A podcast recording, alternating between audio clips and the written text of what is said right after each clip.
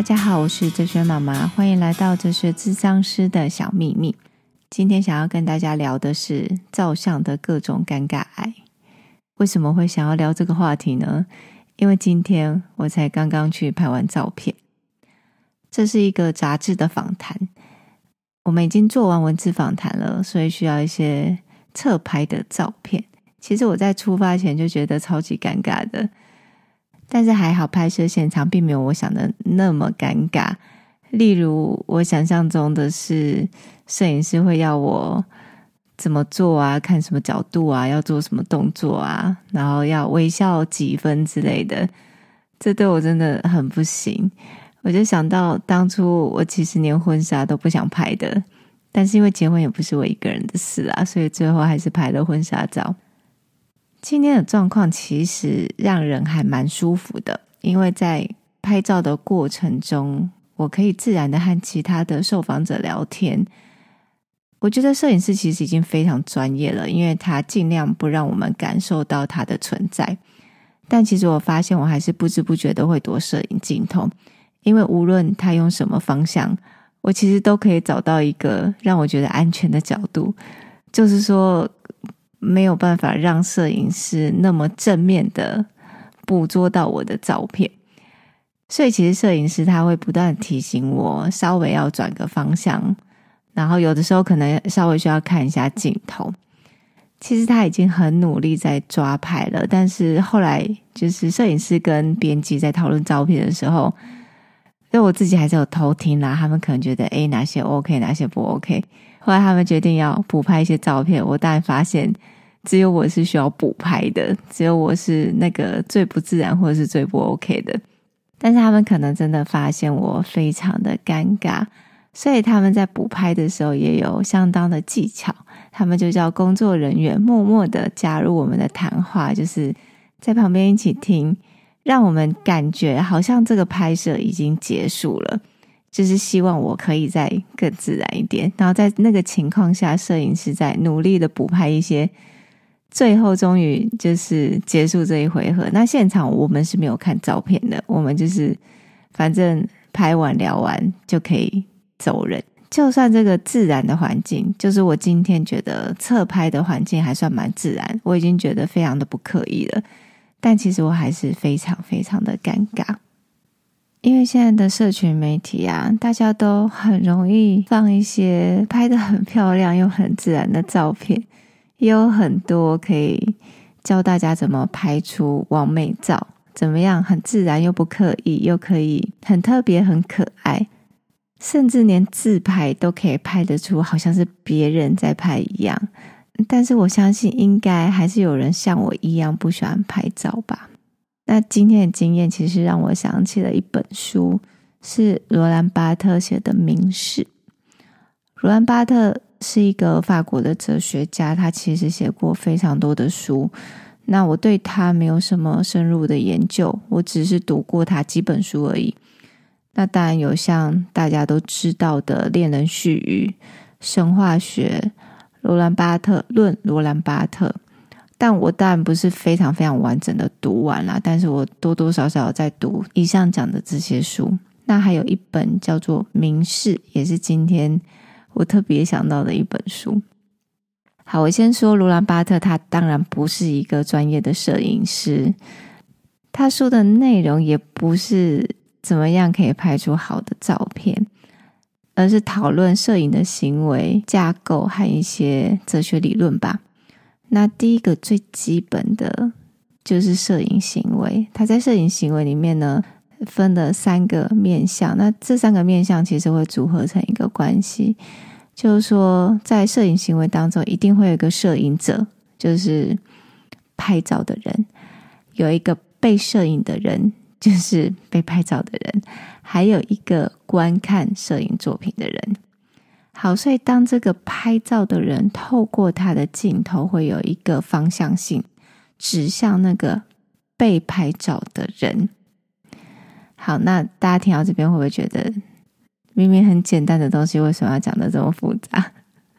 好，总之我今天是透过这三者的角度来思考说，说我到底为什么会这么尴尬？我到底在尴尬什么？第一个层面呢，就是被拍照的那个人，因为总是有一个谁是躲在那个镜头后面的嘛，就是拍照的人。那我对于那一个注视感，就是透过镜头有一个人在看你的这件事情，我觉得很不自在。就算是我非常熟悉的人，比如说，其实我先生他是非常爱拍照的，他是那种在家里都可以常常拿着单眼或者是大炮在拍照的人。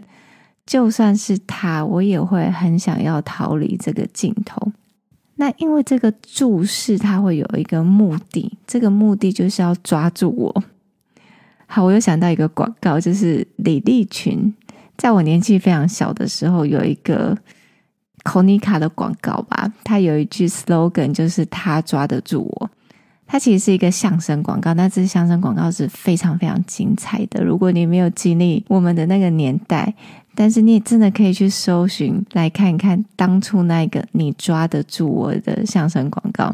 好啦，我不是要这个推广告，我只是想到这句话，因为那个注视，它是为了要抓住我。所以，这个被拍照的人有一点像是要被抓住的猎物，好像我有什么东西是被人家抓到的。那可以说是，就是在那个瞬间，或者在拍照的当下，灵魂的表现吧。我觉得讲灵魂的表现可能有点太浪漫了，可是我想要讲的是，就是在那个当下，虽然他拍的是外表，他是一个外在的形象。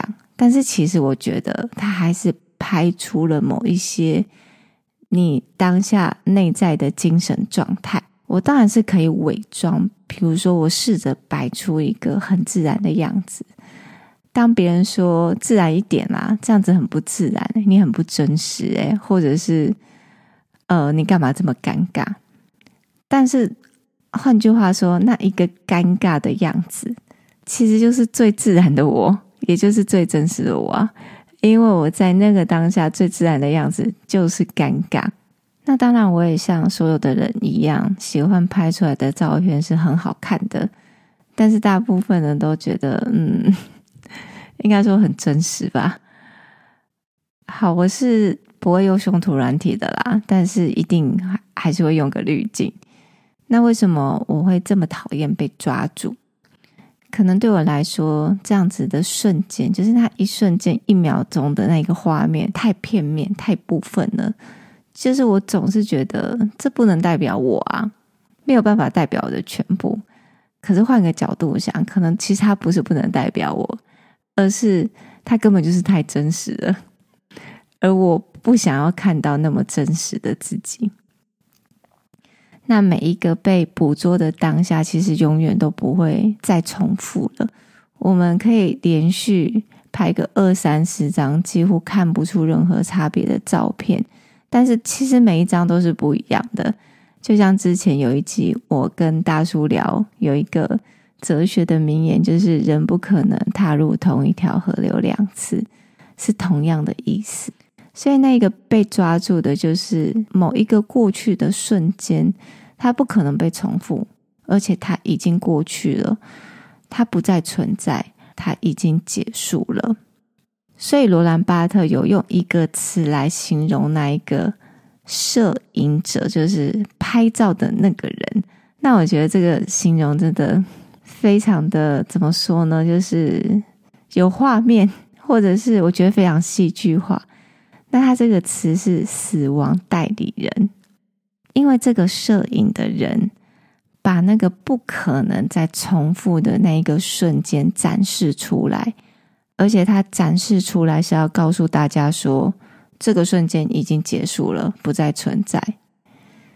那所以每一个瞬间的累积，其实都是往同一个方向走过去。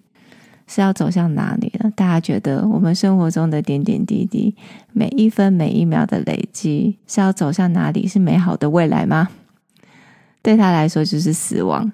好，这让我又想到另外一个哲学家，就是海德格曾经说过嘛，就是我们的存在是一个向死的存在。好，总之呢，对罗兰巴特来说，摄影的本质是死亡的姿态。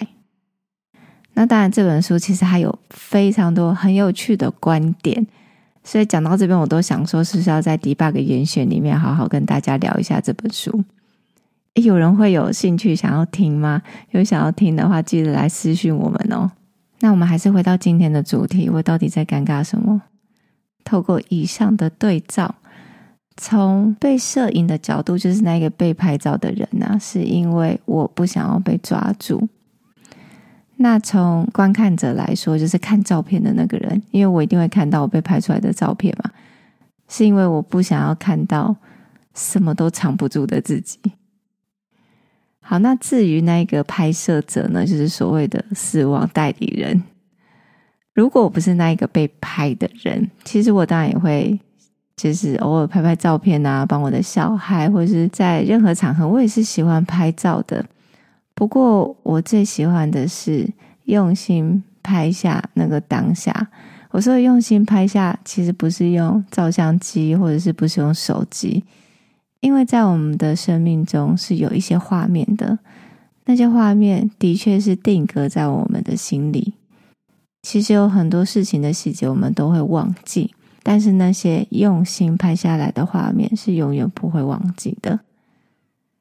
如果我们总是太习惯用相机、用手机去记录生活中大大小小的事情，例如说我们在看演唱会的时候，那我觉得最荒谬一个画面就是大家都是用手机在看演唱会，意思就是我们宁愿拿起手中的手机，透过这一个小小的方块去看我们最喜欢的明星、歌星也好，但是我们也不愿意放下手机。好好的让自己的全部融入在这一场的演唱会当中，这个是我觉得最可惜的地方。其实我们也可以试着让自己融入当下的那一个时空，在那一个时空按下我们心中的快门。所以有的时候我是会这样的啦，我可能手上是有手机可以拍照的，但是我觉得。这个画面太珍贵的时候，我会用尽全心全意按下心中的快门，把这个画面永恒的留在我的心中跟脑中。但我知道，如果是我用我的心，或是用我的脑袋跟意识留下来的话，那这个画面可能不会跟当初一模一样。或许它会越来越美丽吧。好，那讲到这边，大家可能会觉得只是拍个照，我也想太多了吧。其实这就是读哲学的人很容易被人家说是怪人的原因吧。我自己也会觉得有点小荒谬，但是总之，因为我今天拍了很多的照片，应该是说被拍了很多的照片，那我真的是非常不想面对。